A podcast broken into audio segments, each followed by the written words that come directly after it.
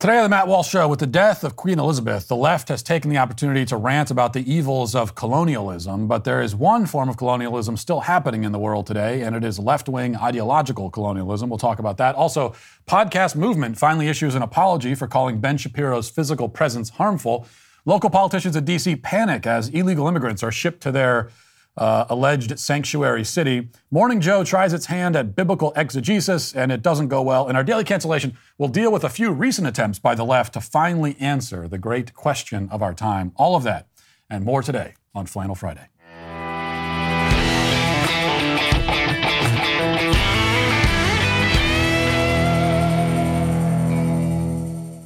When running a business, you'll get hit with all kinds of interesting scenarios like um, what are meal and break requirements that I must provide for employees? How do I handle uh, an employee doesn't show up to work? How do I improve company culture and employee engagement? One complaint can destroy your entire company. The problem is, though, HR managers who are meant to navigate this stuff are expensive. They can easily cost over $80,000 per year. But with Bambee, you get access to your own dedicated HR manager starting at just $99 a month. All of Bambee's HR managers are based in the United States and can support the nuances across all 50 states. Your manager is available by phone, email, real time chat to help you effortlessly run employee onboardings and terminations, encourage good performance, and make sure that your business stays compliant with ever changing HR regulations. With Bambee's HR Autopilot, you can automate the most important HR practices like uh, setting policies, training, and feedback. In fact, Bambi clients are four times less likely to have a complaint filed against them. So, Go to Bambee.com right now and type in Matt Walsh under podcast when you sign up. It'll really help the show as well. Spelled B A M B E E.com. Bambee.com. Type in Matt Walsh.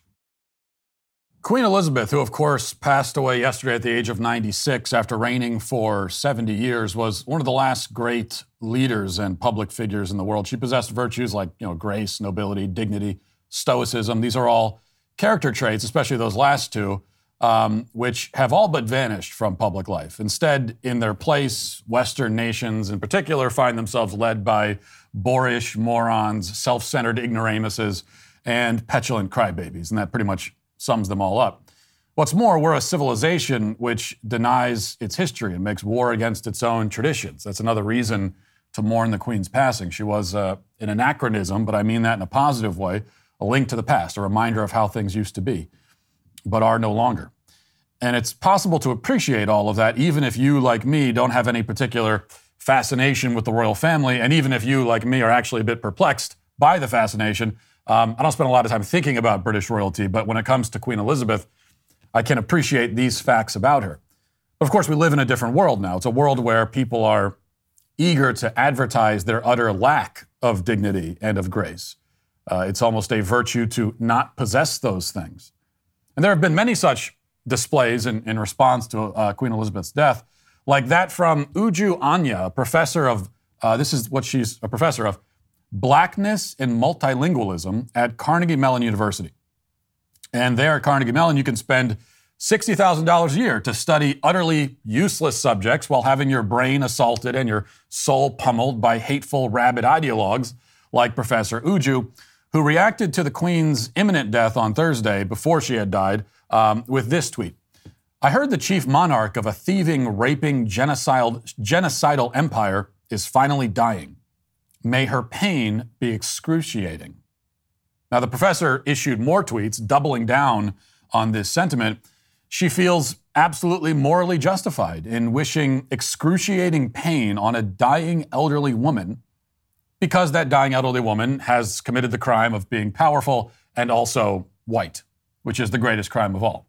CBS News correspondent Wesley Lowery was uh, not quite as aggressive, but he had similar feelings, tweeting, The death of a person seen as a near deity by the white political ruling and media class, but who was also at one point the oppressive ruler of something like 30% of the global population, is going to provide an excellent example of the subjectivity of straight news reporting.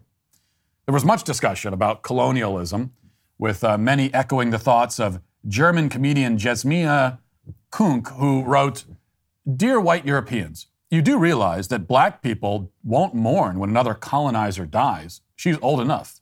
Finally, let her and the whole colonial system go in peace. There are American media figures like Eugene Scott and uh, Jemele Hill, Jemele Hill, who agreed that now is the right time to talk about the sins of colonialism. Scott tweeted, Real question for the now is not the appropriate time to talk about the negative impact of colonialism crowd. When is the appropriate time to talk about the negative impact of colonialism? Hill had her own answer to that question. She said, Journalists are tasked with putting legacies into full context, so it's entirely appropriate to examine the Queen and her role in the devastating impact of continued colonialism. Now, it's of course absurd to call Queen Elizabeth's impact on the world devastating. She has, in fact, been resisting tyranny literally since she was a teenager, um, enlisting in the military during World War II at the age of 19. The royal family chose not to flee to Canada, even as the Germans bombed London, and uh, Elizabeth herself contributed to the war effort as soon as she was old enough to do so. As far as colonialism goes, the sort of historical colonialism that the left laments and has used Queen Elizabeth's death as a forum to whine about was neither all good nor all bad. I mean, you can no more condemn all colonialism than you can condemn all war. Terrible atrocities occur in times of war, but so do acts of heroism and sacrifice. There are wars waged for good reasons and bad reasons, and many other wars whose motivations fall somewhere in between.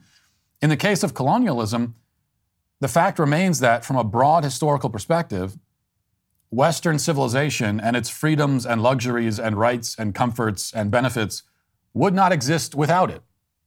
Now, the left would probably agree with that sentiment, but then they would claim that, well, that's proof that the West is inherently evil.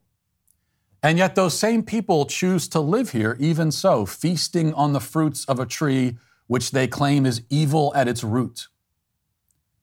Which only goes to show that judging the impact of so called colonialism is not nearly as simple as its critics pretend. It has had many effects that they themselves enjoy if not appreciate. The discussion about colonialism also ignores the fact that there were empires all across the globe and all throughout history who practiced their own version of it.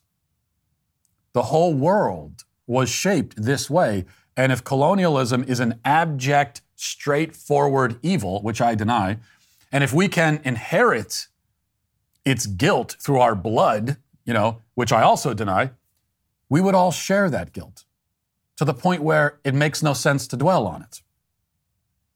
But here we are again talking about historical colonialism, and that's the kind that no longer exists. There is, however, another form of the practice, the modern form. And the irony is that the people who spend the most time screaming about the colonialist practices of 70 years ago or 300 years ago have nothing at all to say about the sort of colonialism perpetrated by Western cultures today. In fact, if they do have anything to say about it, they will speak up in defense of it.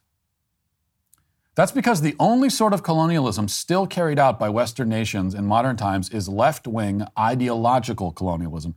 Historical colonialism had its bad moments.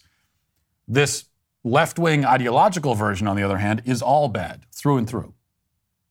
It is the attempt to export by force, blackmail, bribery, political pressure, or other forms of coercion, left wing cultural ideas and priorities to people and cultures and countries that do not want them. It just so happens that CNN only a few days ago provided us with a striking example of just this sort of thing. CNN anchor Christiane Amanpour had an interview with William Ruto, who is the president elect of Kenya. Now, I didn't initially see the clips of this interview online. I only became aware of the exchange because the Sweet Baby Gang in Kenya, which is, uh, it turns out, a sizable community, I'm pleased to, to discover, uh, they, they watched it and they alerted me to it. And I, I, uh, I'm glad they did because this whole exchange, especially in light of this colonialism conversation, is quite instructive. Watch. I want to talk to you about a specific, you know, human rights situation in parts of Africa and including in your own country. You yourself gained worldwide attention a few years ago when you said there was, quote, no room for homosexuality in Kenyan society. I want to know whether you still stand by that. We have um, Kenyan law, we have Kenyan constitution, we have our tradition, we have our customs. We will continue to respect other people's customs, as they respect our customs and our tradition. I am very clear. I am very clear that we respect everybody and what they believe in, but we also have what we believe in, and we expect to be respected for what we believe in. So, before I ask you to flesh that out and what exactly does it mean, I want to play you what President Kenyatta said to me about this issue. I will not engage in a subject that is of no, it, uh, it, it is not of any major importance to the people and the Republic of Kenya. This is not an issue, as you would want to put it, of um, human rights or this. This is an issue of society, of our own base as a culture, as a people, regardless of which community you come from. This is not acceptable. This is not agreeable. Now, what we've seen here so far are two leading figures in Kenya trying to explain Kenyan culture to an outsider. They're both quite patient and gracious, which doesn't surprise me at all based on my own experience in the country. You know, I went there with my own very stupid questions, much like the stupid questions Amanpour is asking. And everyone I talked to was very kind and accommodating, uh, in spite of how idiotic the line of questioning was. But Amanpour continues to press the issue, uh, so let's keep watching. So he's basically saying homosexuality is not agreeable. You've just said uh, that you're kind of trying to thread the needle, that the law says one thing, but you respect everybody's rights. Will a Ruto administration crack down, like many other leaders in Africa, on the homosexual LGBTQ community, or will you allow them their human rights and their civil rights? I think on that subject, President Kenyatta was spot on. We do not want to create a mountain out of a molehill. This is not a, a big issue for the people of Kenya. When, the people of, when it becomes a big issue for the people of Kenya, the people of Kenya will make a choice. As it is now, we are grappling with 5 million young people who do not have jobs, 4 million people who are hungry, and that is my concern. That is the focus of the people of Kenya at the moment. When the issue you have discussed about homosexuality and the rights of LGBT will come, the people of Kenya will make a choice, and we will respect the choice of the people of Kenya. For now, Christiane Amanpour, let us focus on the real issues that affect our people. Uh, as you know, Mr. President, with respect, these are real issues that affect so many people around the world. But we will hold you to what you said, and we'll come back to you um, if the if the situation requires it, which no problem. probably it will. Well, watch out, uh, Kenya. Christiane Amanpour, she's going to hold you to this. And she's going to tell you what issues matter to your country. Now, I, I, think Mr. Ruto was, was very clear in his response, leaving no room for confusion. But for the benefit of Christiane Amanpour, I will summarize. First of all, as both Ruto and Kenyatta try to explain, Kenyan culture doesn't recognize any sort of inherent human right to have whatever kind of sex you want to have. Now, it may seem unthinkable to the modern Western mind that Kenyans don't believe in that kind of right. That is, the right to have sex however you want. It may be unthinkable. You may not be able to get your mind around it. It may shock you and offend you, but that's the reality. You know, in fact, very few cultures in the world or in the history of the world recognize that right. The right to sex is a very modern, very, very Western construct. We just came up with it last Tuesday, basically, and the rest of the world doesn't feel any particular urgency to adopt it themselves. They just don't. That's it. Second, even more to the point, the entire issue is not relevant to Kenyan society. There are millions of people in Kenya living in abject poverty, starving to death. People don't have enough food to eat. Families who live in shacks made out of spare sheet metal and who, if they become ill, can only go to a hospital in a shack similar to the one they live in, except with the word hospital spray painted and graffiti on the side. Now, not all of Kenya looks like that, but it's a reality for a large portion of the country. So they're not worried about LGBT issues. They're not worried about a lot of the issues that we're worried about here because they don't have the luxury or the time to worry about it. Now, it, Ruto is trying his best to communicate this, If he were less patient, if he were more like me, he would have simply shouted, Hey, lady, our people are starving to death. We don't have time for this. Now piss off and leave me alone, you weirdo. But this is how ideological colonialism works. The leftist colonizer demands that her values must be adopted by people and cultures thousands of miles away. She insists that societies uh, she has no stake in and countries she has never even visited must conform themselves to her own proclivities. She demands that people she doesn't know and has never met or even shared a continent with must adopt and live by her list of priorities. And she does all this while also claiming, by the way, to be a, an advocate for democracy. Well, you just heard the answer there. Well, the people of Kenya will decide, and if we decide that we care about this issue, then we'll care about it, and if not, we don't. I mean, if you believe in democracy, then that should be a good answer for you, but apparently not. This is the official policy, not just of nosy journalists like Amanpour, but of the American government, which is why we, we gallivant across the globe waving the rainbow flag in everybody's face. Meanwhile, the very people demanding ideological conformity from foreign cultures also claim to be advocates of multiculturalism. But that's all a ruse, as we have seen. They don't want multiculturalism. Not, not anywhere close to that. They want uniculturalism. Okay? They want one culture, one society, one set of priorities adopted by people of different races and ethnicities all across the world. That's what they want. Their ultimate vision of diversity and multiculturalism is a room full of people of varying skin pigmentations and ethnic backgrounds, all speaking in unison, reading off of a script written by their left wing overlords. That's uh, colonialism. That's what it looks like in the modern world. And it is, in many ways, far worse than any form of colonialism that came before it. Now let's get to our five headlines.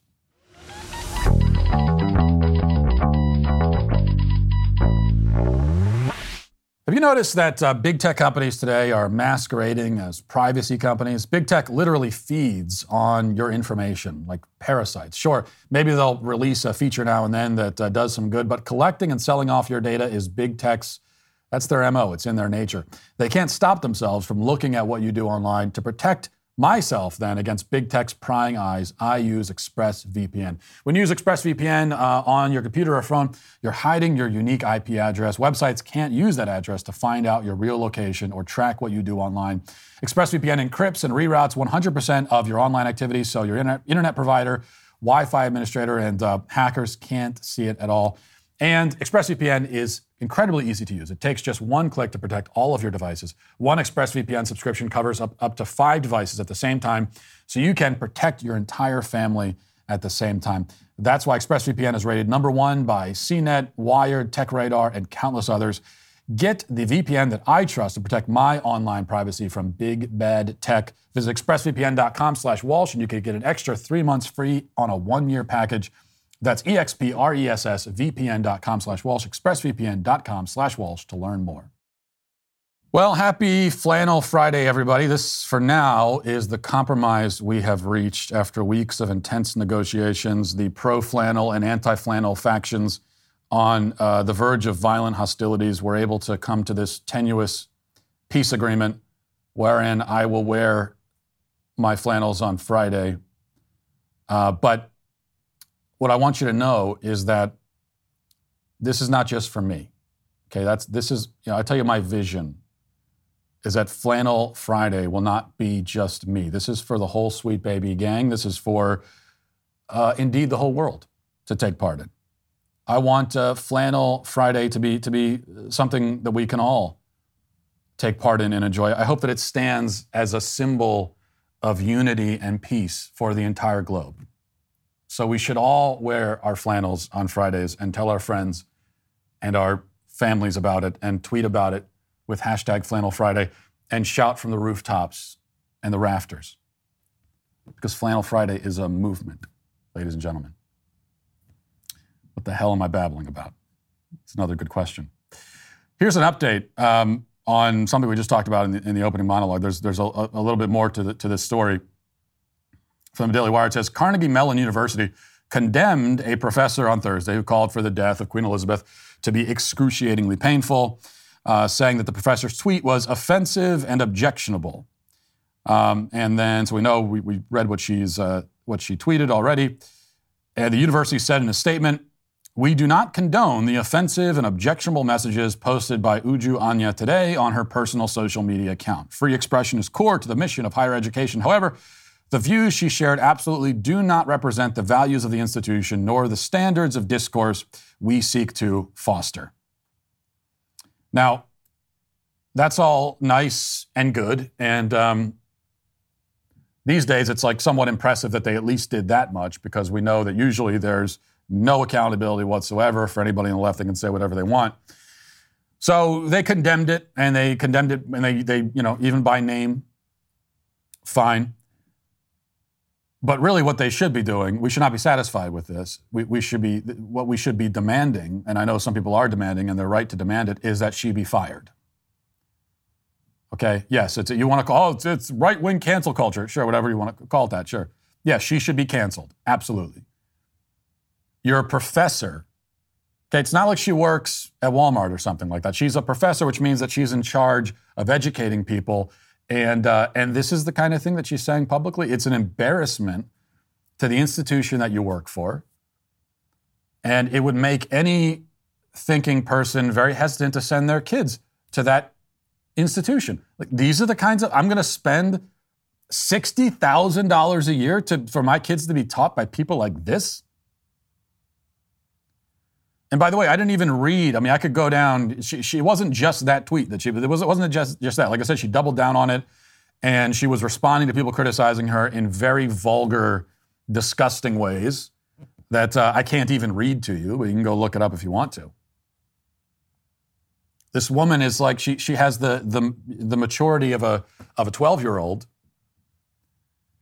and um, you know a moral insight much worse than that. So it would make sense for the institution to fire her. That's what they ought to do. People like this should lose their jobs. And we shouldn't be hesitant or shy about calling for that, but you know, lest we be accused of cancel culture or anything else. Um, kind of on the same subject here. This is on the Daily Wire. It says the uh, the Media Trade Association that vilified Ben Shapiro last month for simply appearing at a recent trade show apologized on Thursday, saying its treatment of the Daily Wire star wasn't right. Podcast Movement, the industry's biggest trade group and host of annual conferences that bring together top media companies, said in a statement that it was wrong to claim that Shapiro's presence at its recent Dallas show caused harm. The mea culpa came after the Daily Wire and media giant Cumulus both vowed to end their support for the organization. So the statement said, as we stated, we're continuing to evaluate our priorities, policies, uh, rather, guiding social media and events with inclusivity, diversity, and respect for all. We have to start by sincerely apologizing to Mr. Uh, Shapiro for our reaction when he visited a booth that we, that we sold his company. That wasn't right. Uh, podcast movement began in 2014 with four podcasters who had a, an idea to create a vibrant community that was for podcasters by podcasters. We're still those people with the same idea and recognize there's work to do as we grow.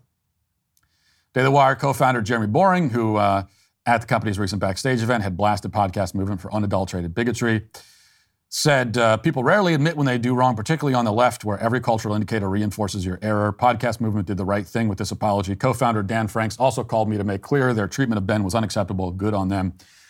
Jeremy's being very gracious here.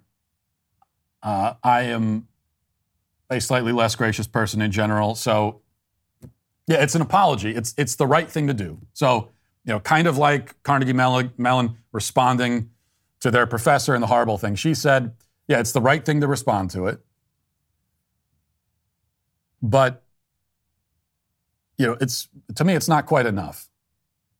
And especially with podcast movement, yeah, they they gave the apology. This is like two weeks later, three weeks later, two weeks later. And they're only doing it because they had no other choice. I mean, they tried everything they could to avoid apologizing. But then once Cumulus got on board, and there were more companies, you know, having our back on this thing as they should, then podcast movement was like, well, what choice do they have?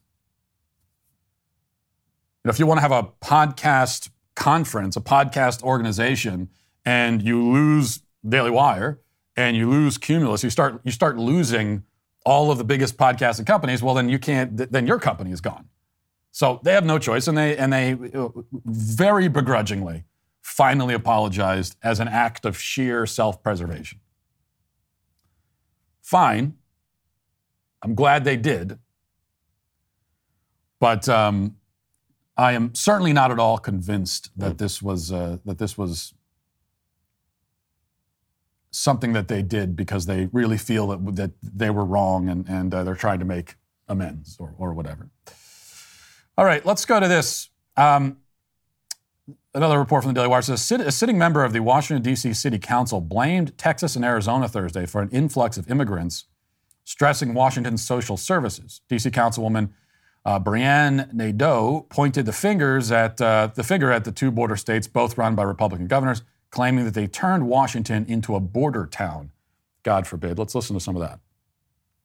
It's been said, but it's worth reiterating that the governors of Texas and Arizona have created this crisis. And the federal government has not stepped up to assist the District of Columbia. So we, um, along with our regional partners, will do what we've always done. We'll rise to the occasion. We've learned from border towns like El Paso and Brownsville. Um, and in many ways, the governors of Texas and Arizona have turned us into a border town. We don't know how long this will take to resolve. We don't know how long they will continue busing. And so the right thing to do here is to be prepared to ensure we can greet every bus. We can get people off on the right foot. We can get them where they want to go. And that will ultimately help them. Oh, God forbid. They've turned us into a border town. We don't want to be one of those. Now, of course, that's not even close to true. I don't have the numbers in front of me, but you can fact check me on this. And I, am quite certain in saying that the influx of um, illegal immigrants to Washington, D.C., um, or to any of the other cities where they're being shipped off to Chicago. It doesn't even come close.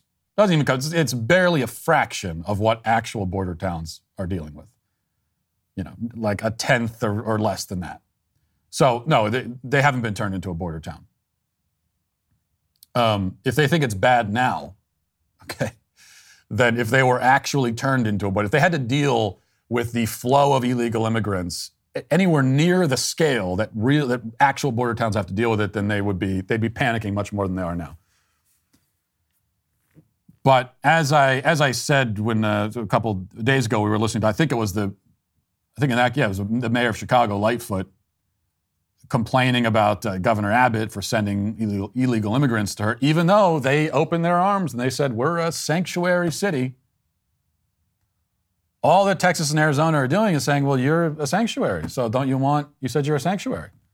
Don't you? So we're, we're, we're sending people to the sanctuary that you've set up. Oh, oh, well, you don't actually want them though. So you wanted, you wanted the virtue signal. You want to be able to say that about yourself.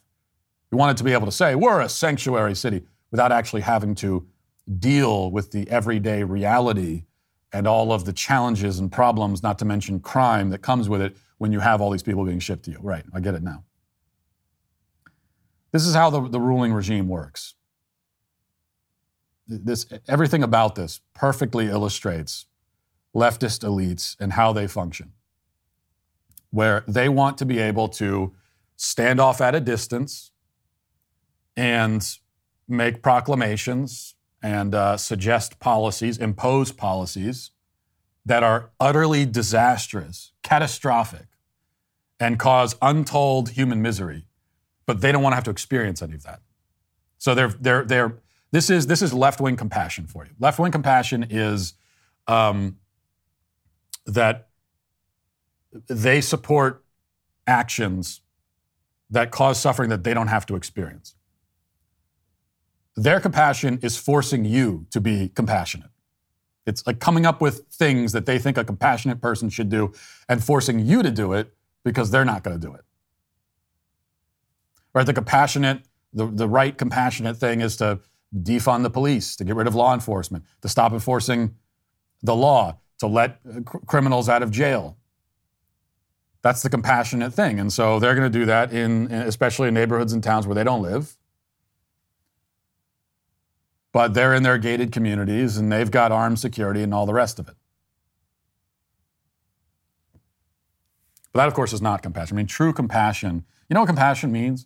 Compassion is um, I mean, if you follow the etymology of the word, the actual meaning of the word, uh, it means to, it means you know co-suffering is what it means, compassion, co-suffering. So when you're compassionate, you are uh, taking on the suffering of someone else. You are taking part in their suffering. You're suffering alongside them. You're relieving their suffering and taking some of it upon yourself.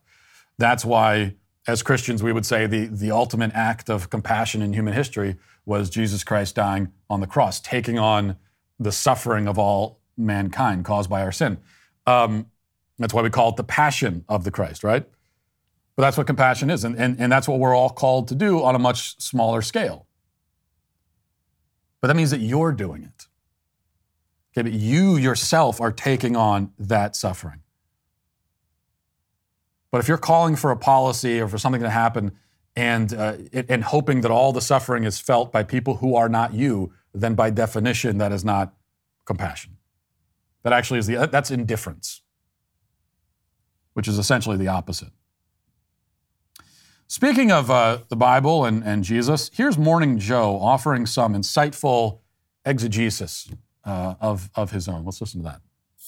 As a Southern Baptist wow. that grew up reading the Bible, maybe a backslidden Baptist, but I still know the Bible, Jesus never once talked about abortion. Never once. And it was happening back in ancient times. It was happening during his time. Never once mentioned it. And for people perverting the gospel of Jesus Christ down to one issue, it's heresy. Go, if you don't believe me, if that makes you angry, why don't you do something you haven't done in a long time? Open the Bible, open the New Testament, read the red letters. You won't see it there.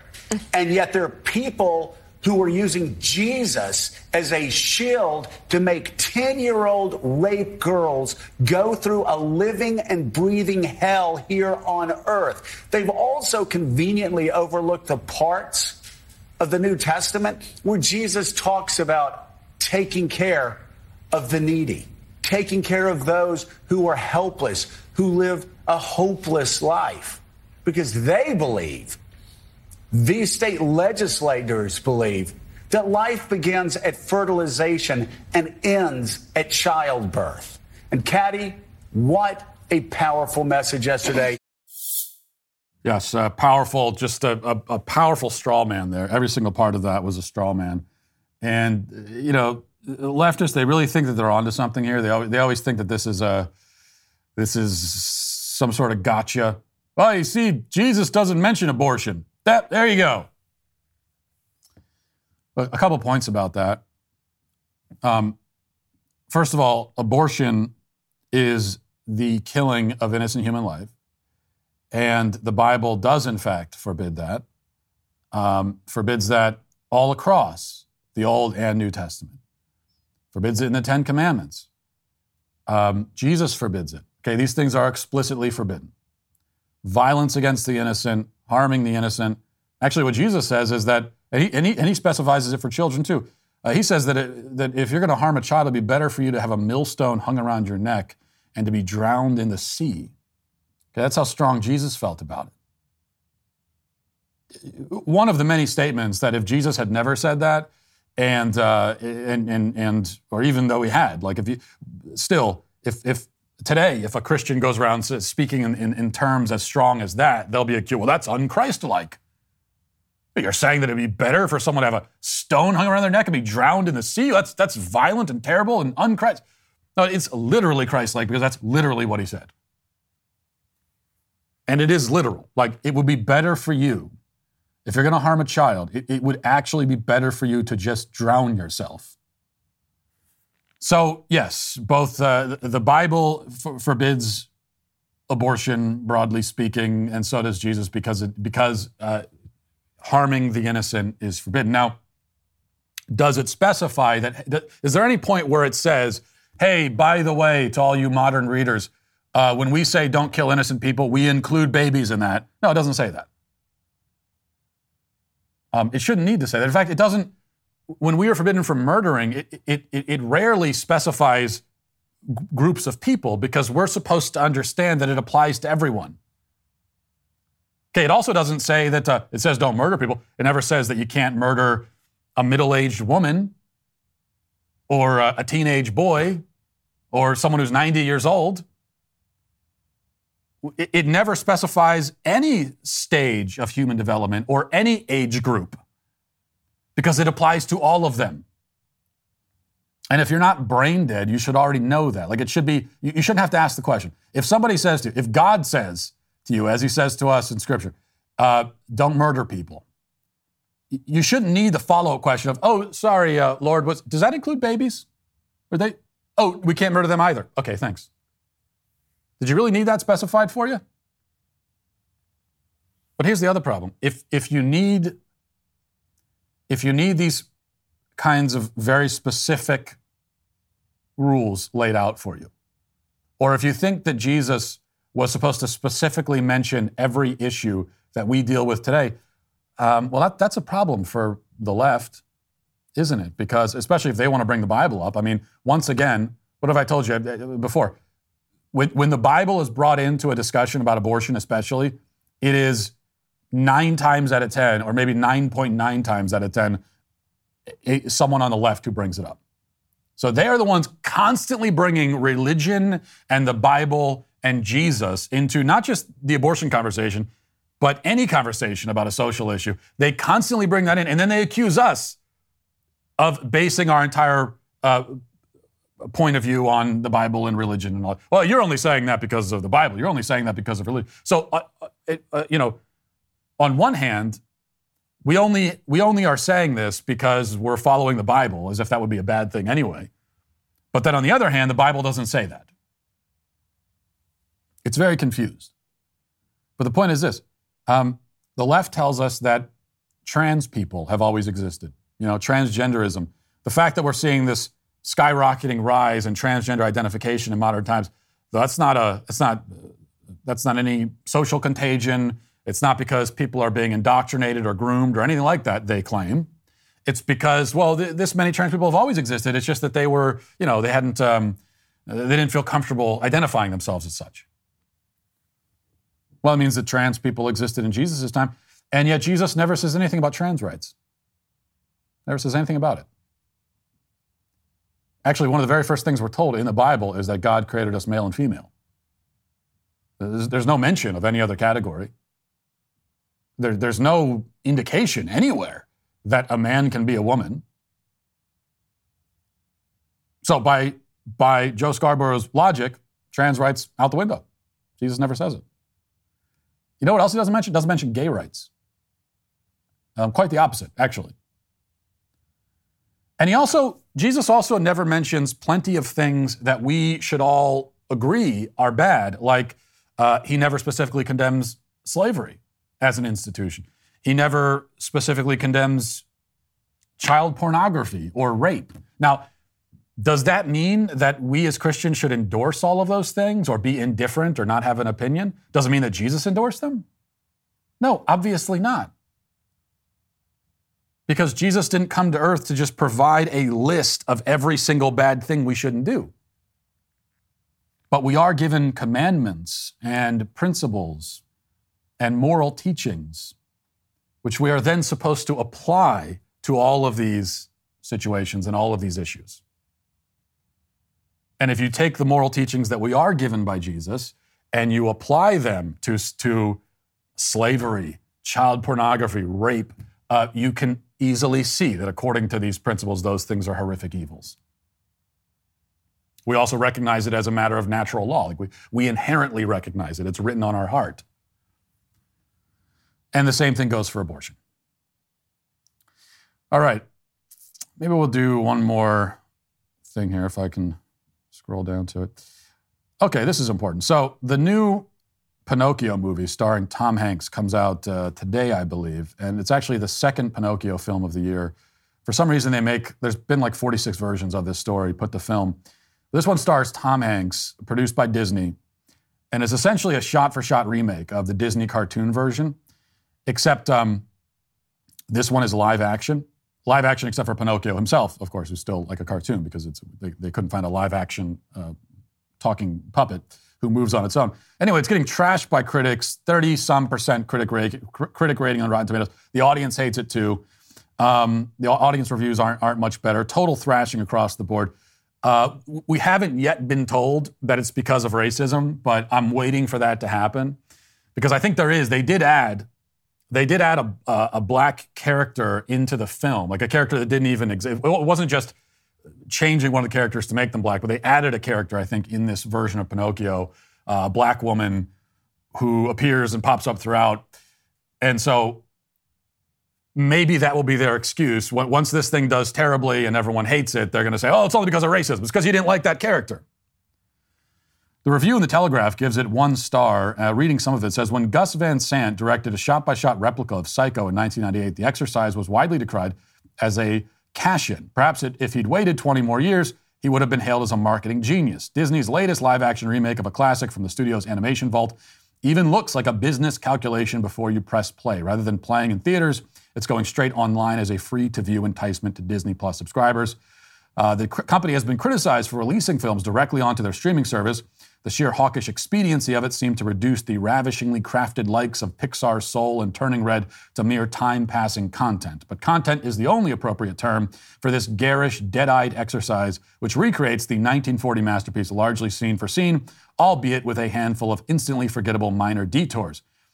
Pinocchio is now assisted on and off by a young female puppeteer slash ballerina, for instance, presumably to help redress the story's gender uh, balance. So I think that's the black character that was added in, which means that this review is horribly racist. You, you have to like the film now. But here's the point. I bring this up because um, I really think that this is the worst thing Disney is doing right now.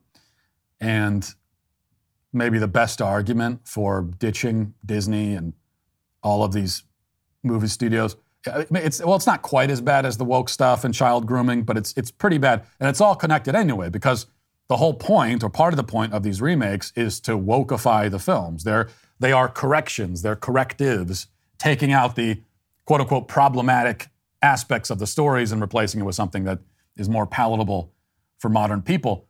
But even without the woke stuff, it, it's still just an abomination. I mean, Disney is so bereft of ideas, so totally devoid of creativity, that now they're simply going through their old catalog and producing the exact same films again, except this time without the charm or originality or personality. It's not even a remake. And you think of a remake, you think of a well, taking a film and we're going to tell the same basic story, but it's going to be our it's going to be a new take on an old story. That's what a remake is. And in that sense, a lot of these old classic Disney films were already remakes because they were taking stories that already existed and had been told in, in different versions, sometimes for centuries, and they were kind of giving their spin on it. But that's not what this is. This is just like a, a, total, absolute recreation of what already existed, except without any originality, no personality.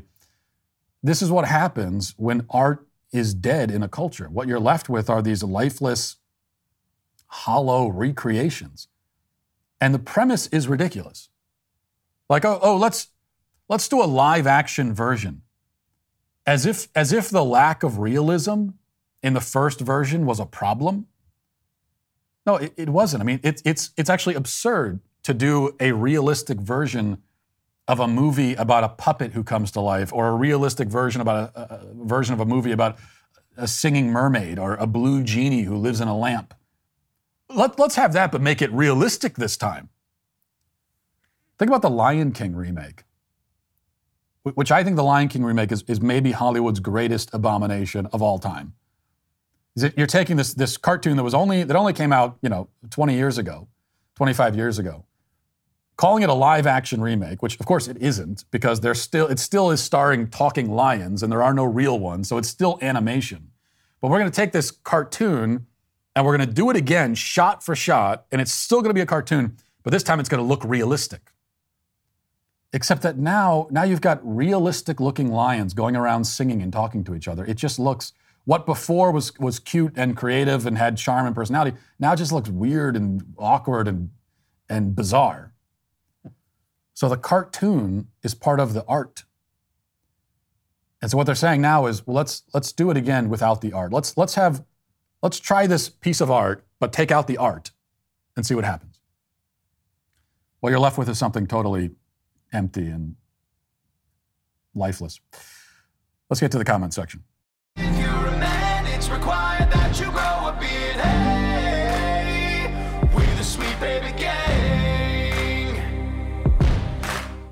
Johnny Walker says Matt makes great points about holding companies accountable. That's why the DW doesn't use YouTube or Twitter. That's why Matt and Shapiro don't have Twitter pages. You guys use those tools to get large, and a lot of us have no other options if we want to do something similar to what DW does.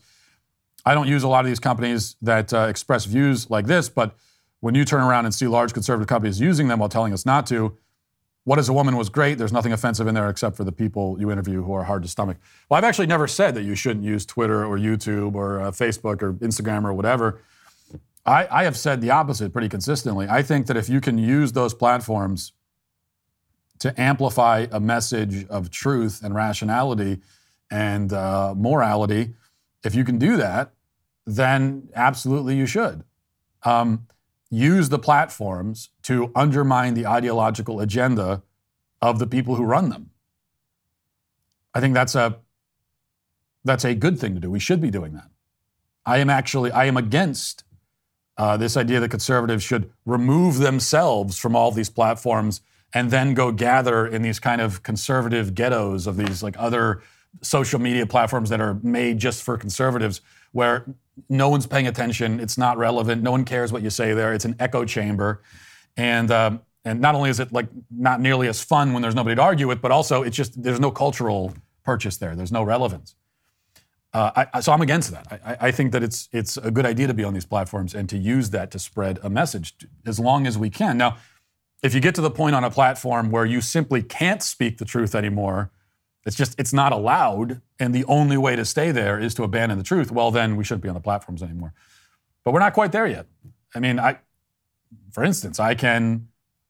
You know, what is a woman? One of the reasons why What is a Woman was so successful and so many people saw it is that we were able to use these social media platforms to promote it, which is which is a good thing because then people were exposed to it or otherwise wouldn't have been.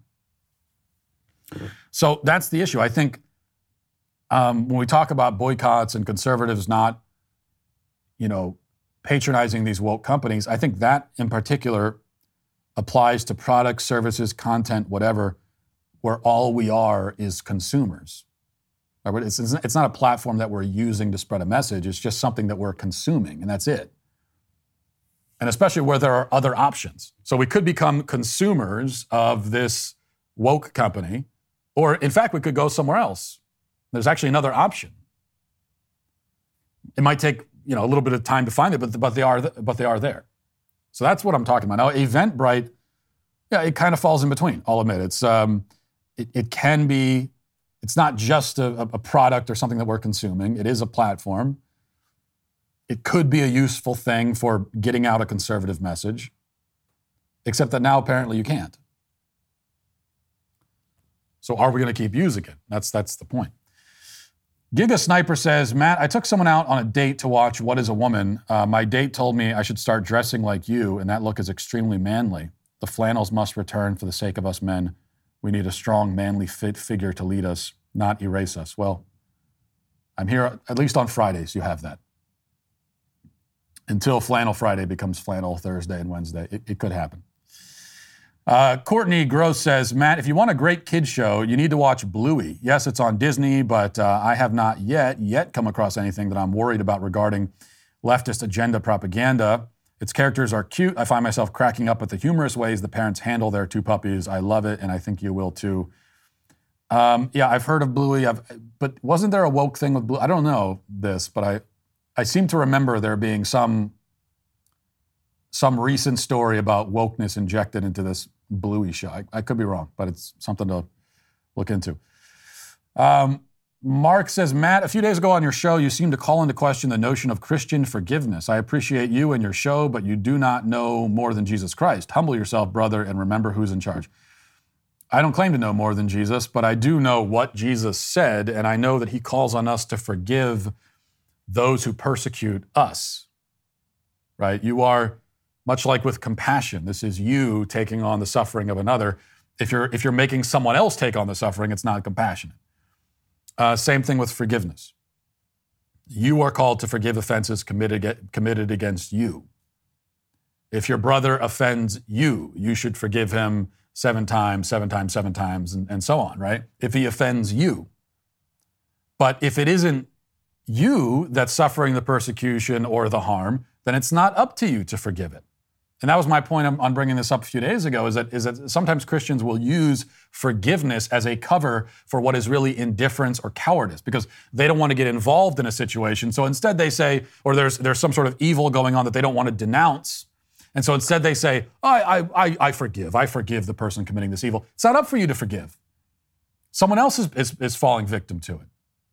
I think a particular example where this came up was the, the, the kids who are being mutilated and butchered by the gender affirmers. Well, it's not good enough for you to say, I, I forgive, I forgive my enemies, I forgive them.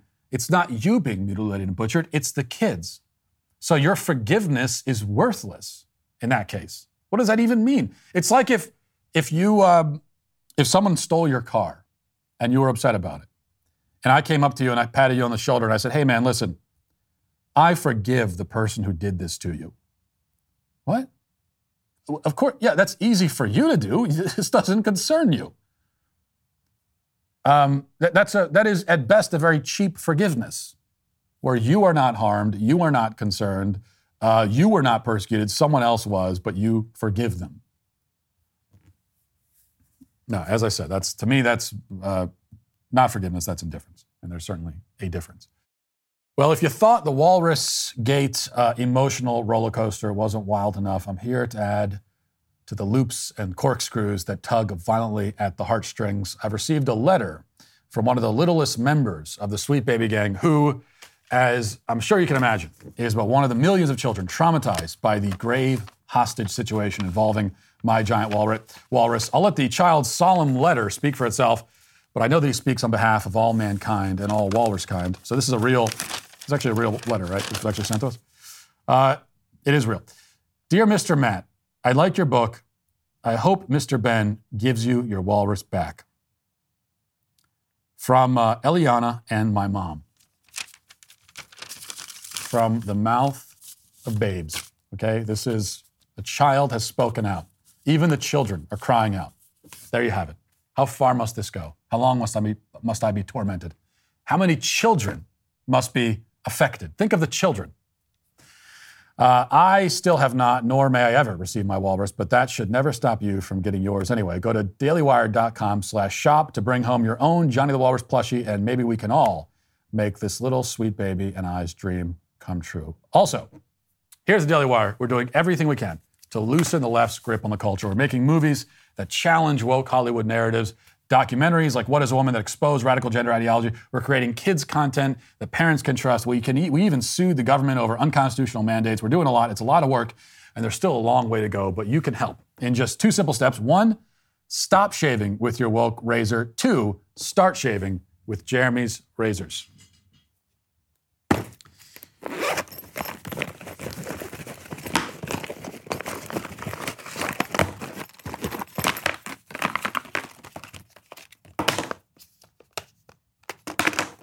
Hang on.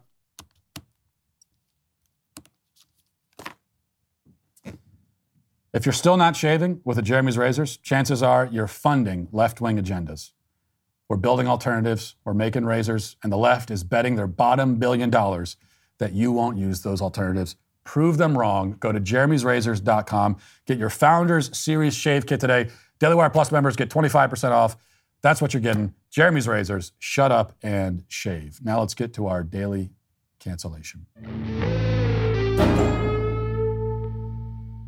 Well, even as big tech continues to conspire to suppress my documentary, What is a Woman, most recently with Eventbrite's decision to ban all screening events and watch parties from their platform, still the ideas from the film and the question, the ultimate question, are out there. Nothing can be done now to stop that. In fact, the left is finally beginning to realize that they must come up with some kind of answer. They can't dodge it forever. And that's why today for our daily cancellation, I'm going to take a, take a look at two of the most recent attempts to answer, and if not answer, then at least uh, handle the great question of our time what is a woman? So we begin with a man named Matt Hoh, who is um, running for Senate in North Carolina on the Green Party platform. Matt was very proud of himself a few days ago when he tweeted this quote, Today I got my first what is a woman question. Before I could say anything, my campaign manager replied, F off, transphobe. There was no reason to say anything else. Hashtag F off, transphobe. Hashtag trans rights are human rights. Now, as a Green Party candidate, I must admit it takes some guts to alienate 50% of your electoral base by cussing out one person. Still, it's, it's a rather sad thing to see a grown man proud of the fact that he had to dodge a question that my three year old could answer. Perhaps next he'll brag about the time when someone asked him whether the earth is flat or round, and he responded by bursting into tears and running out of the room. I mean, these are moments of true courage, right? Now, I tried to explain to Matt um, that F off is not exactly a sufficient answer to the question. And it, to his credit, he, he did give another attempt to actually answer it. Less to his credit, his second attempt is arguably even dumber than his first. A few hours later, he tweeted this For all the people demanding an answer as to what is a woman, a woman is a person who identifies as an adult female. Hashtag trans rights are human rights. Now, look, in a certain sense, this is progress. At least he's not attempting to define the word woman by using the word woman. And yet, this definition has its own very significant problems because a female person is a human being who is of the nature to bear offspring and who produces ova, which are female gametes or reproductive cells. So if someone identifies as female, then they are, they are identifying as a human capable of bearing offspring and producing ova. But a male who identifies as producing ova still cannot produce ova. He produces sperm, which are male gametes. No matter how he feels, or what he says, or how he identifies, he will produce male reproductive cells all the same. Therefore, identifying as female when you're male is no different in kind than identifying as seven feet tall when you're actually five and a half feet tall. So, what Matt is claiming is that, is, is that there is basically no difference, definitionally, between an actual seven foot tall human being and a human being who's a foot and a half shorter but views themselves as equal in height to the seven foot person. But that's nonsense. I mean, if it's true that females are females, but then males could be females too, that means that females effectively don't exist. And if they don't exist, then it doesn't make any sense to identify as one. You can only identify as that which can be defined. But if it can't be defined, or rather, if it can be defined, then there must be a physical reality against which your self identification can be judged accurate or inaccurate. So if females exist, then males cannot be females. And if females do not exist, then males also cannot be females. So no matter what you do, males cannot be females. And Matt Hoh is left up a creek without a paddle and nobody is even sending a search party for him because nobody will know that he's missing because he's a Green Party candidate. It's a terrible situation all around. But if a politician on Twitter can't solve the riddle, maybe somebody on TikTok can. There's a video going around, recently gone viral, from a user called Circus Pork Roast, who, uh, I mean, that's her username, who believes that she has finally, once and for all, come up with the answer to the dreaded question. Let's listen.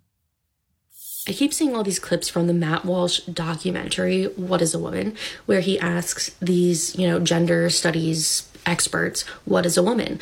Um, and then when they give him these like long carefully thought out answers that like delve into the identity and the complexities of you know the label of woman um, he basically mocks them for not being able to give him like a short concise biologically truthful answer. If you've watched any of his clips and you yourself have wondered i don't understand why they can't just give like a simple answer. Like it's such a simple question.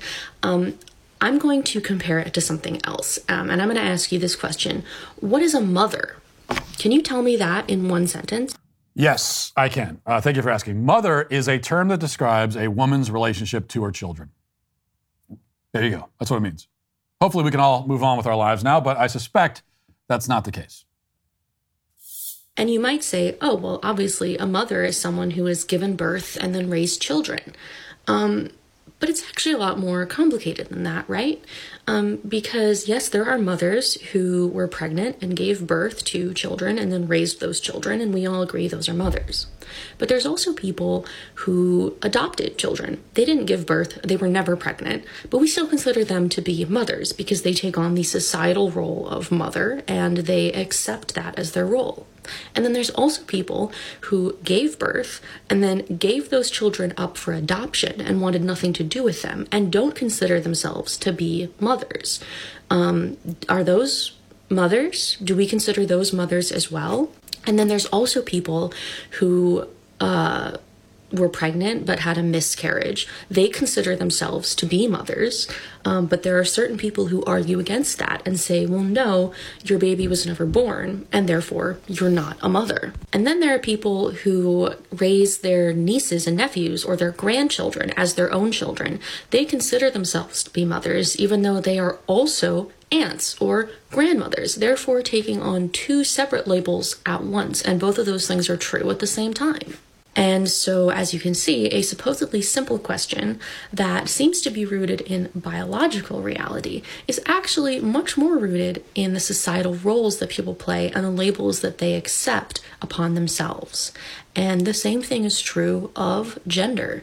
It's partially rooted in biology, but in our modern times, it's more so rooted in the roles we play in society and the labels we accept for ourselves. Okay, let's try our best to sort through this. First of all, nothing that you said there actually makes the term mother confusing or opaque. As I already noted, the word mother describes a woman in relation to her children. A, a, woman who gives birth to offspring is a mother. A woman who conceives children who then tragically die in utero is also a mother. A woman who adopts uh, a child is a mother too, because that child, once adopted, is her child. What does it mean for him to be her child? Well, she's taking on the role as his primary female caretaker. She's accepting a unique legal and moral responsibility for and to the child. She is dedicating her life to him. She's a mother. This is not confusing. Now, there is some nuance here, sure. A child who is uh, put up for adoption may end up with, in effect, two mothers because the woman who gave birth to him is a mother in the biological sense, while the woman who adopts him is a mother in every other sense. This is why we often distinguish in those situations between mother and biological mother. Again, it's not really confusing. You only want to make it seem confusing because you think it helps you make something else seem confusing too. And that brings us to the second point. Even if I agree that the word mother is somehow vague or ambiguous, which I don't, that still wouldn't at all prove that the word woman is vague or ambiguous. There are, there are ideas and concepts that are difficult and hard to define. That doesn't make all ideas and concepts difficult and hard to define. You can't prove that one word has no objective definition simply by asserting that some other word has no objective definition. This is what they, they do all the time. They say, well, uh, you asked me to identify, uh, to define woman. Can you identify this other word? What does that have to do with this word we're talking about? So, because one word can't be defined, that means no word can be defined? It's especially absurd in this case when the other word, mother, actually does have an objective definition and everyone knows what the word means. The reason why mother has some extra complexity is that it is a word which describes a role and a relationship. You're right about that. But it's a role and relationship specifically fulfilled by women. Mother is a role that many women fill. But being a woman itself is not a role or a relationship. It is, by definition, a physical, biological identity. After all, if mother is a role and woman is a role, then who exactly is filling these roles? We can only say anything about mothers at all if we first establish that women exist and can be defined. There are plenty of other words that describe roles that women play or relationships they take part in sister, aunt, girlfriend, waitress, actress, etc. All of these are roles that a woman can play. But even if on the margins there is some element of ambiguity in some of these roles, the roles can only exist and we can only talk about them if women exist first. And whatever ambiguity you can find in the role does not at all even come close to creating ambiguity around the concept of womanhood itself. But all of this could almost be put to the side. Because here's the real question for you. Whatever you think about mothers, whatever you think about women, I ask you this. If a man with no children, who isn't even a caretaker of children, like all he, he, he sits at home all day playing video games, like he doesn't He's not even, he's not even around children. If he stood up one day and declared that he's a mother, would you accept that self identification as valid? Would you say, well, I guess you're a mother too? In other words, if I agree that the word mother has some complexity and nuance to it, does that mean that just anyone can legitimately claim the title for themselves? Does physical reality impose no requirements at all on the person who makes this claim? It may be difficult to wrap your arms around all that the word mother describes, but does that mean that it describes nothing? Does the word have a complex meaning or no meaning? You're, you're wondering whether an aunt or a grandmother who's very close to a child counts as a mother. But would you wonder whether my five year old son counts as a mother? I assume you would not. You may struggle with the concept around the margins, yet you know that the word means something and it therefore excludes people, lots of people actually, regardless of what they say about themselves or what anyone else says about them. And if you would agree that the word mother cannot be applied to just anyone, then you must agree that the word woman cannot be applied to just anyone. That there is a reality that the word describes, both in the case of women and mothers, and women who are mothers.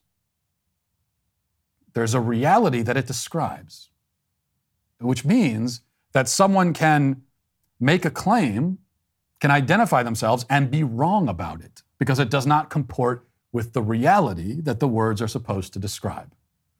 That's the real point that you should be thinking about. And you'll have plenty of time to think about it because you are today on this first Flannel Friday canceled. And we'll leave it there for today.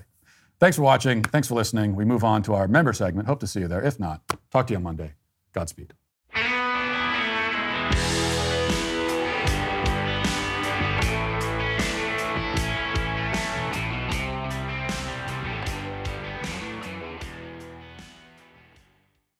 Did you know a baby's heartbeat uh, begins at just three weeks? At five weeks, you can hear it on an ultrasound. By six weeks, the baby's eyes are forming. By 10 weeks, a baby is able to move his or her hands.